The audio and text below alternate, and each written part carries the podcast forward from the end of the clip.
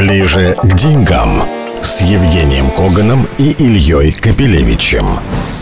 Здравствуйте. Сегодня вторая наша встреча в пятницу вечером с профессором Высшей школы экономики Евгением Коганом, автором и ведущим популярного в финансовых кругах телеграм-канала «Биткоган». Событий очень много, и мыслей, и тревог очень много. Начнем, естественно, с санкционных рисков на фоне известного интервью, известных реакций и определенной неопределенности. Илюш, начнем с того, что определенная неопределенность – это нормальное состояние и рынков, и вообще мировой геополитики. Если зашкаливающая неопределенность, я бы сказал. Да какая она зашкаливающая? Я бы сказал следующее. В принципе, все более-менее понятно. То, что мы нехорошие люди, редиски, скорее всего, имеется в виду за химию и прочее, нам прилетит что-то персональное. Теперь, с точки зрения вмешательства в выборы, оказывается, мы вмешивались очень активно, и кого-то называли земляным червяком. Скорее всего, за это прилетит что-то по Северному потоку, возможно. Возможно, будут санкции на наш внутренний долг, но, опять же, не старые выпуски, а именно выпуски новые. Почему это очень важно? Если старые выпуски, то они сегодня держатся в руках, скажем, очень крупных английских, американских инвесторов в достаточно большой объеме. И если будут санкции на них, понятно, что дадут время, чтобы продать, но все равно это будет некий удар и по рублю, и по нашему рынку ОФЗ. Если это будет санкции на новые выпуски, будет сложнее продавать. Смертельно? Нет. Неприятно? Да. Чуть-чуть еще вырастет доходность по нашему ОФЗ. Я думаю, не самое трагичное. Тут очень важно понимать. А что касается Северного потока, я думаю, что они еще нас хорошо, нервы там потреплет нам очень здорово. Но пока то, что, по утечкам в Блумберге, Nord Stream 2, которая является швейцарской компанией, но... проблема именно в одном. Американцы боялись связываться с немцами. И, по большому счету, они делали санкции на тех, кто производит, на тех, кто тащит трубы, страхует и так далее. Против оператора они никогда, как говорят французы, не поднимали хвост. Так вот, теоретически новые санкции могут коснуться этого. А в чем тут проблема? Проблема в том, что внешняя политика Америки, она очень сильно формируется внутренней повесткой дня. И тут могут быть нюансы. Дело в том, что американцы, мы просто это не учитываем, они очень часто внешние свои действия делают, исходя из внутренних потребностей. Поэтому они могут ударить просто потому, например, чтобы демократы договорились о каких-то совершенно внутренних вещах с республиканцами. Поэтому это будет некая игра в поддавки между... демократами и республиканцами, а касаться это будет внешней политики. Так что тут сюрпризы определенные возможные. Хотя, еще раз говорю, это будет не драматично с точки зрения, как мне кажется, рубля, но драматично с точки зрения того же Северного потока. Посмотрим. А, собственно, какой-то волатильности в курсе рубля, повышенной волатильности, можно ожидать на фоне предстоящих событий? Или рубль довольно четко будет держаться и определяться его курс сейчас не политической повесткой, а финансовой? Смотри, в принципе, последнее время мы рубль видим достаточно в стабильном коридоре. То есть экономика, в общем-то, в целом рулит. Нормальное поступление в бюджет, дорогая нефть, даже то, что факт, что она упала с 70 до 62, не смертельно для бюджета нашего. Неприятно, но не смертельно, не более того. Что касается волатильности из-за политических действий, тут, опять же, если все упрется исключительно в риторику и, в принципе, сам дурак, это, конечно, очень неприятно, но тем не менее, тогда, скорее всего, волатильность будет, опять же, в этом коридоре плюс-минус. Если удар будет по старому долгу или даже, может быть, по новому долгу, волатильность может возрасти. В 80 могу поверить только в случае, если будет удар по старому долгу. Если по новым выпускам, 74,5, 75,5, 76. Я не верю в то, что рубль может ослабеть так драматически. Скажи, пожалуйста, а прямо в день, когда разразилось все это, появилось заявление Силуанова о том, что если, там еще, кстати, про это не говорили, что если будут санкции на госдолг, то правительство попросит наш Центральный банк поддержать ликвидностью, напечатанными деньгами, российские банки для замещения иностранных инвесторов на рынке ОФЗ. Это как раз успокоило или подлило масло в тот момент? Да нет, это и не успокоивает, и не подливает масло, это нормальная ситуация. Это, по сути, означает, что мы будем делать то же самое QE, количественное смягчение. Дополнительные инфляционные риски для России это несет или нет? Это несет дополнительные инфляционные риски. И смотри, тут же вообще по поводу инфляции, тут проблема какая? Инфляция к нам идет в основном извне. Идет очень мощный экспорт инфляции. Почему? Потому что печатаются деньги. Печатаются деньги в основном ФРС, Банком Англии, Банком Китая и так далее. Печатаются всеми. Соответственно, это огромная ликвидность, поднимает цены, например, на продовольствие. У нас в корзине потребления нашего гражданина расходы на продовольствие в 2-3 раза больше, чем у рядового, допустим, американца. Естественно, что в этой связи для нас инфляция гораздо, в частности, продовольственная, она гораздо более болезненна. Вот и все. Поэтому для нас... Говорили об этом ровно неделю назад с тобой. Сейчас давай как раз посмотрим на... напомню, сегодня Центральный банк поднял, в общем, как и ожидалось, поднял процентную ставку на 0,25%. Да. Одновременно, то есть чуть раньше, глава Федрезерва Пауэлл, это стало новостью, выступил с речью, в которой гарантировал рынкам, что американский Федрезерв не собирается ничего менять, собирается оставлять очень мягкую монетарную политику, очень низкую процентную ставку, и что инфляционные риски Федеральный резерв для Америки существенными не считает. То бишь, мы расходимся в противоположные стороны. Да, действительно, Пауэлл выступил с очень таким мягким заявлением. Он сказал, что все будет нормально, все будет хорошо. Евро вырос, доллар просел, соответственно, тут же выросли биржевые индексы, тут же полетели наверх стоимость, например, драгметаллов, commodities подросли и так далее. Далее, Пауэлл очень интересную вещь сказал, что для него самый главный приоритет становится сегодня даже не инфляция, что очень важно, а по сути восстановление рынка труда. Да, восстановление рынка труда до уровня, который предшествовал пандемии. И он понимает, что это займет время, следовательно, мягкая монетарная политика продлится как минимум до 2023 года. Всех успокоил, ребят, ничего не будем менять и вообще не думаем, что инфляция будет такой сильный, потому что восстановление рынка труда еще пока под вопросом. Все сказали ура-ура. Что касается нас.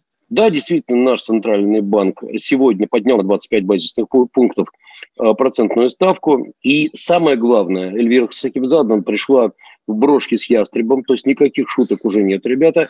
Политика Центрального банка будет ужесточаться. Скорее всего, через несколько месяцев, может быть, к концу года мы увидим процентные ставки на уровне 5,25%, может быть, даже 5,5%. И это будет, между прочим, не, опять же, какая-то ястребинная ставка, это будет ставка как раз нейтральная, потому что мы сейчас находимся на ставке стимулирующей. Мы будем просто на ставке нейтральной. Но сказать по совести, успокоит эту инфляцию или нет у нас, я не уверен. Дело в том, что наша инфляция формируется, к сожалению, не ставкой, а немножко другими факторами. Прежде всего, инфляция издержек, инфляция, связанная с тарифами монополий. Но что делается, то делается, так сказать. Соответственно, ипотека у нас будет дорожать. Соответственно, кредиты и населению, и бизнесу будут немножко дорожать. Но они, в принципе, уже стали дорожать, когда полезли вверх доходности по ОФЗ и так далее. Рынок, в общем-то, оттаргетировал все то, что происходит, уже давно. И процентные ставки по нашему внутреннему долгу, к примеру, они уже примерно на 1-1,5% выше. То есть, между прочим, доходности, если, скажем, дальних ОФЗ наших выросли, скажем, на 1-1,5%, это значит, что наши 20-летки упали более чем на 20-25%, что очень существенно по цене. Вот как-то так. Занимать деньги станет дороже и государству, и гражданам. Вот то, что происходит. Жень, но тут всегда хочется сравнить, почему у нас так, а у них сяк. У них низкая процентная ставка, у них печатание денег, и при этом никакой угрозы инфляции, хотя инфляция у них, по их прогнозам, чуть больше 2%, что для Америки чуть выше того, что было. Пометим, что ставку повысил и бразильский центральный банк, и турецкий центральный банк, то есть мы опять видим два мира. Мир супербогатый – это США, Европа, Япония и Англия, которые печатают деньги, не страдают при этом от инфляции и держат очень низкую процентную ставку, и центральные банки у них заняты созданием рабочих мест, а вовсе не, так сказать, заботой о инфляции. И развивающийся мир, который проводит жесткую монетарную политику, и все равно у него падение курсов, инфляция и повышение ставки опять. Понимаешь, какая штука? С одной стороны, да, это вроде как несправедливо и больно, а с другой стороны, благодаря всем мировым событиям мы имеем достаточно высокие цены на нефть, на золото, на прочие драгметаллы, на commodities, на сталь. Короче говоря, на все то, что мы продаем, и поэтому мы хаваем как с одной стороны, так и с другой. Ну, что делать, такова жизнь, соловей. Ближе к деньгам с Евгением Коганом и Ильей Копелевичем. Обсудили главные макроэкономические факторы, ну, сейчас прямо все, что вытекает из них. Итак, есть инфляция в акциях, огромное количество, собственно, денег, которые печатает американский банк центральный, европейский центральный банк, да и английский, японский, они в действительности обеспечивают инфляцию не продуктовую, не товарную, а инфляцию акций. К чему присмотреться на этом фоне? Ну, в принципе, многие задают вопрос, потому что, по большому счету, как? Люди сидят на деньгах, боятся инфляции, боятся обесценивания. Например, знакомые у меня продали дом. Что делать? Ужас. Ну, объясняю, что смотрите, ребят, в первую очередь смотрите на те отрасли, которые будут дорожать по мере того, что будет раскручиваться инфляция. Значит, в первую очередь что? Ну, те же самые производители продовольствия. Там Бунг, у нас там РусАгро, ДонАгро, прочее. Полно очень компаний. То есть производители продуктов питания, я думаю, у них все будет хорошо. У нас все-таки сельхозпроизводители, равно как и потом ритейлеров, пытаются очень сильно сдерживать. Они, естественно, очень сильно жалуются. Говорят, что дальнейшие инвестиции в их, так сказать, сельскохозяйственные угодья могут оказаться нерентабельными, непредсказуемыми. Так что вот этот вот взгляд на сельское хозяйство и производителей продуктов питания для нас, он также актуален, как и для западных рынков, или у нас тут свои особенности? Ну, у нас, естественно, есть свои особенности, но ты знаешь, когда наши сельскохозяйственники не плачутся, это значит, что это аномальное. Слушай, у них сейчас норма рентабельности, несмотря ни на что, очень-очень высокая. У них все сейчас нормально. Поэтому то, что их немножко пощипали, ну, а в прошлом году пощипали нефтяников очень сильно. Тоже рыдали все. Сейчас перестали рыдать. Чувствуют себя вполне неплохо. Так что еще раз говорю, что рыдать будут все. Надо поменьше слушать. Стон народный, надо просто смотреть отчеты. А отчеты у сельскохозяйственников очень хорошие. У них прибыль возросла в разы. Они чувствуют себя неплохо, собираются развиваться, собираются увеличивать объемы посевных, продавать больше за границу. Так что у них, и, кстати, внутри России тоже. Поэтому вот эти сказочки на тему, что ужас-ужас, мы слышали. Нет, то, что их щипают, факт. То, что им становится труднее работать, факт. Конкуренция растет. Но, с другой стороны, для них сейчас это неплохо. Для кого еще сейчас все более-менее неплохо в этом мире?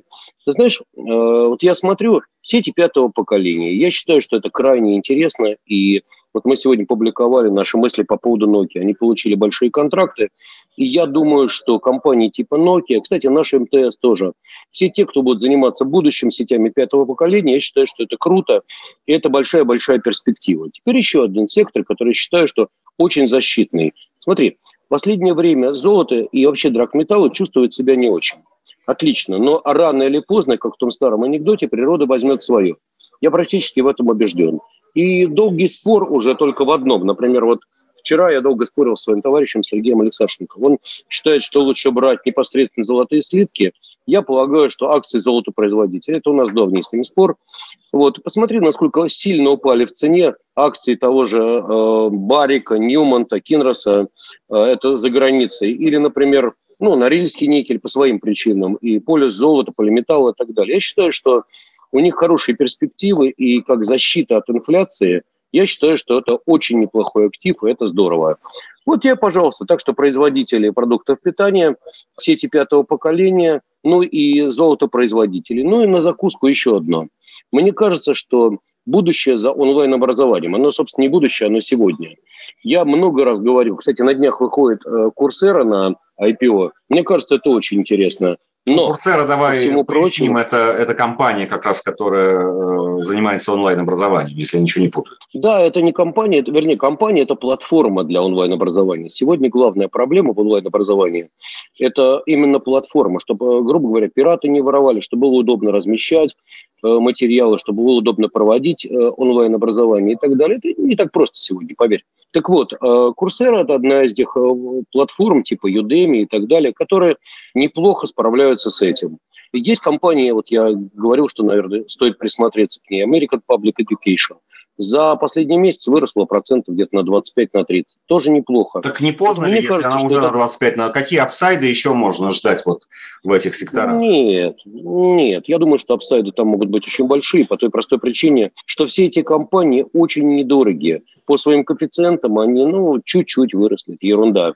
Вот. Ну и еще один сектор, который, я считаю, был бы крайне интересен, это сектор, который еще сильно не вырос, как ни странно. Удивительно, но факт.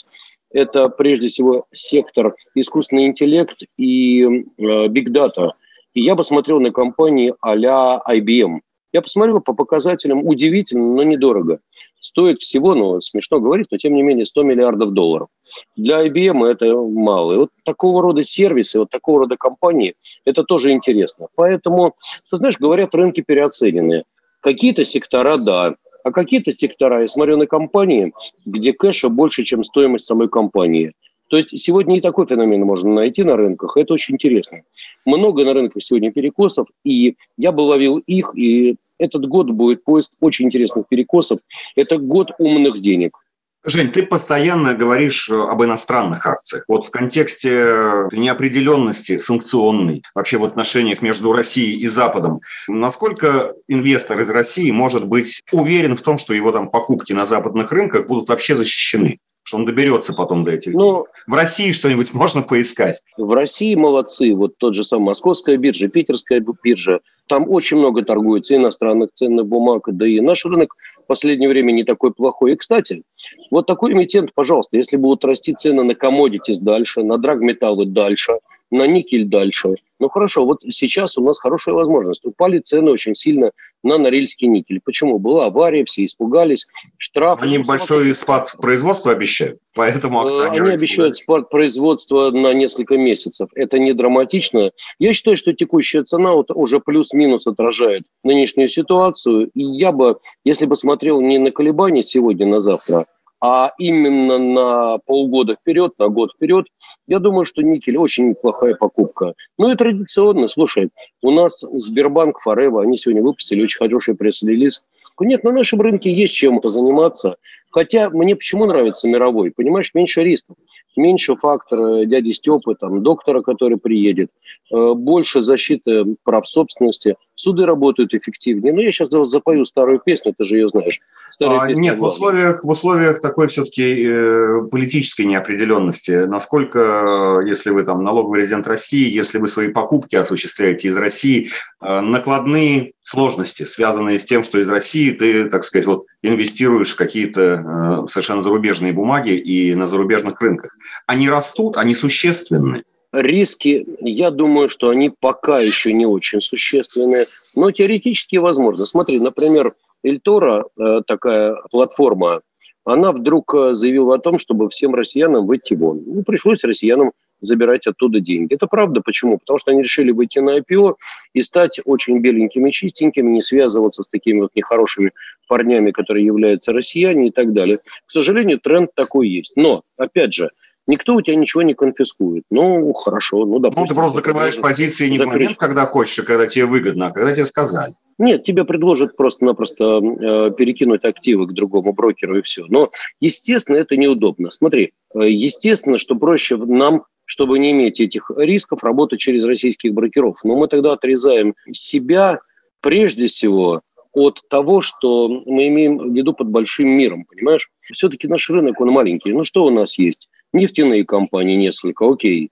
Несколько телекоммуникационных, окей. Несколько металлургических, что еще? Да, по большому счету, очень небольшой рынок и очень небольшая его емкость. Именно поэтому, естественно, несколько банков. Собственно, и все. Хай-тек – это у нас что? IT. Хорошо, Яндекс. Допустим, Mail, который в последнее время себя чувствует не очень хорошо. Все.